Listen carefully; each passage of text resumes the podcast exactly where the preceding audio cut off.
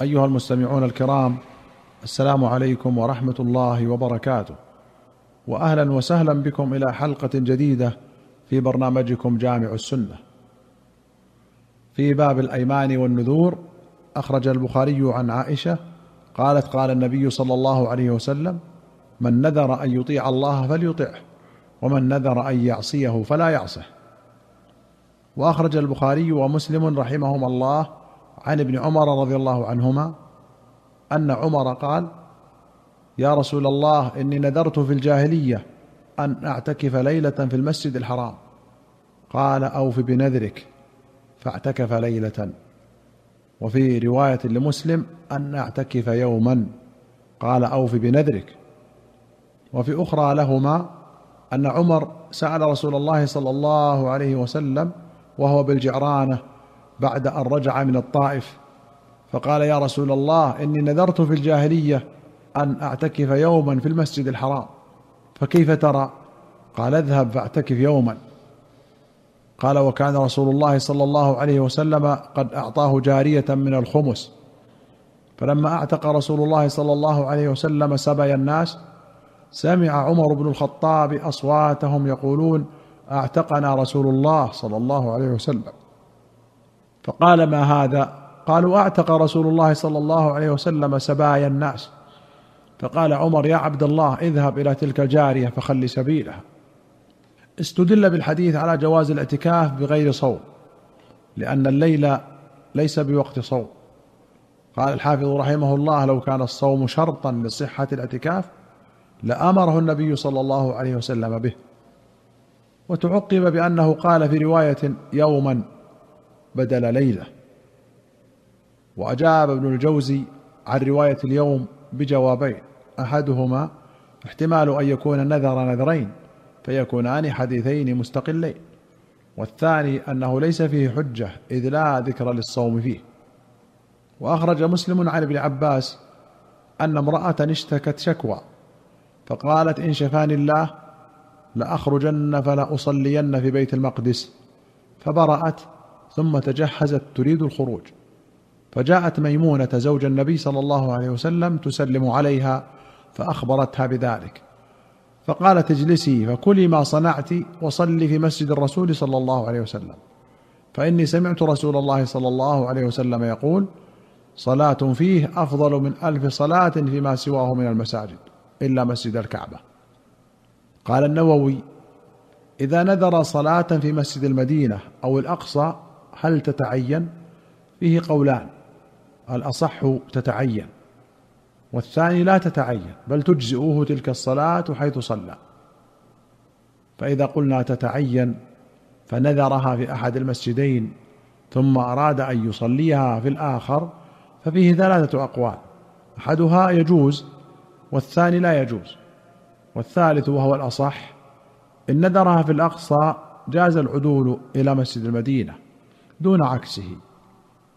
وأخرج أحمد والدارمي وأبو داود وأبو يعلى والحاكم والبيهقي في السنن بسند حسن عن جابر رضي الله عنه أن رجلا قام يوم الفتح فقال يا رسول الله إني نذرت لله إن فتح الله عليك مكة أن أصلي في بيت المقدس.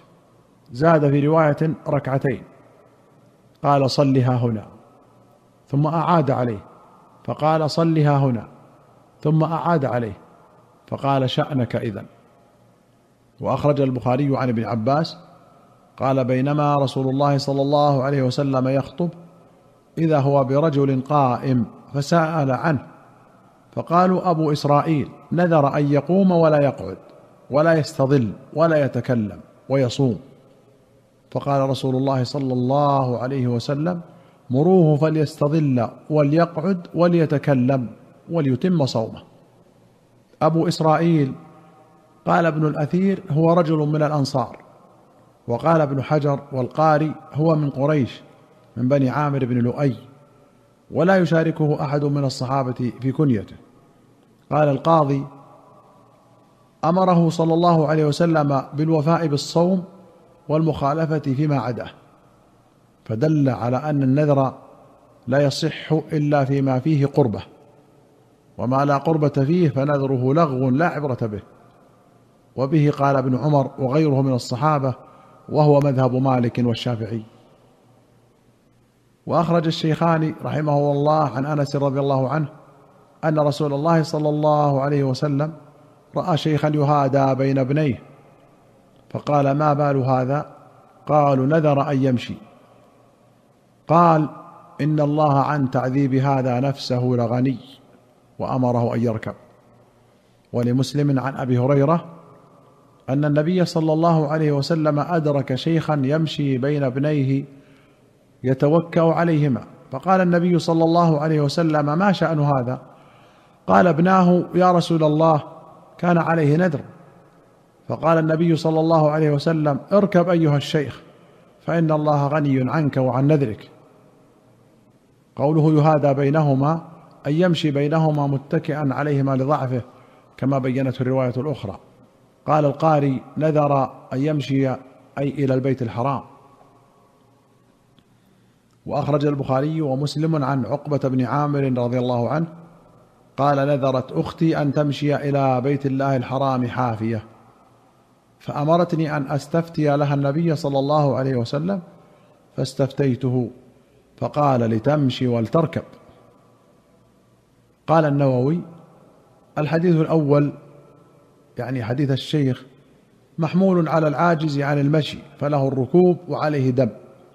وأما حديث أخت عقبة فمعناه تمشي متى قدرت وتركب إذا عجزت أو لحقتها مشقة ظاهرة فتركب وعليها دم. قال بهذا جماعة والقول الثاني لا دم عليه بل يستحب الدم. وأما المشي حافيا فلا يلزمه الحفاء بل له لبس النعلين وجاء عند أبي داود أنها ركبت للعجز. قال إن أختي نذرت أن تحج ماشية وإنها لا تطيق ذلك. فقال صلى الله عليه وسلم إن الله غني عن مشي أختك فلتركب ولتهدي بدنه. وقال ابن حجر اختلف في من وقع منه النذر في ذلك أي في المعصية وفيما لا يملك. هل تجب فيه كفارة؟ فقال الجمهور لا. وعن أحمد والثوري وإسحاق وبعض الشافعية والحنفية نعم. ونقل الترمذي اختلاف الصحابة في ذلك كالقولين. واتفقوا على تحريم النذر في المعصية. واختلافهم إنما هو في وجوب الكفارة. وأخرج مسلم عن عقبة بن عامر عن رسول الله صلى الله عليه وسلم قال كفارة النذر كفارة اليمين. وحديث عقبة هذا حمله الجمهور على نذر اللجاج والغضب وحمله بعض العلماء على النذر مطلقا. قاله النووي وابن حجر رحمهما الله وجميع علماء المسلمين. وأخرج البخاري ومسلم عن ابن عباس قال استفتى سعد بن عبادة رسول الله صلى الله عليه وسلم في نذر كان على أمه توفيت قبل أن تقضيه. فقال النبي صلى الله عليه وسلم اقضه عنها. وفي رواية فأفتاه أن يقضيه عنها فكانت سنة بعد. قال النووي أجمع المسلمون على صحة النذر ووجوب الوفاء به إذا كان الملتزم طاعة. فإن نذر معصية أو مباحا كدخول السوق لم ينعقد نذره ولا كفارة عليه عند جمهور العلماء. وقال أحمد وطائفة فيه كفارة يمين وقوله صلى الله عليه وسلم فقده عنها دليل لقضاء الحقوق الواجبة على الميت. فأما الحقوق المالية فمجمع عليها وأما البدنية ففيها خلاف. ومذهب الجمهور أن الوارث لا يلزمه قضاء النذر الواجب على الميت إذا كان غير مالي أو كان ماليا ولم يخلف تركة لكن يستحب. أيها المستمعون الكرام إلى هنا نأتي إلى نهاية هذه الحلقة. حتى نلقاكم في حلقة قادمة إن شاء الله. نستودعكم الله والسلام عليكم ورحمة الله وبركاته.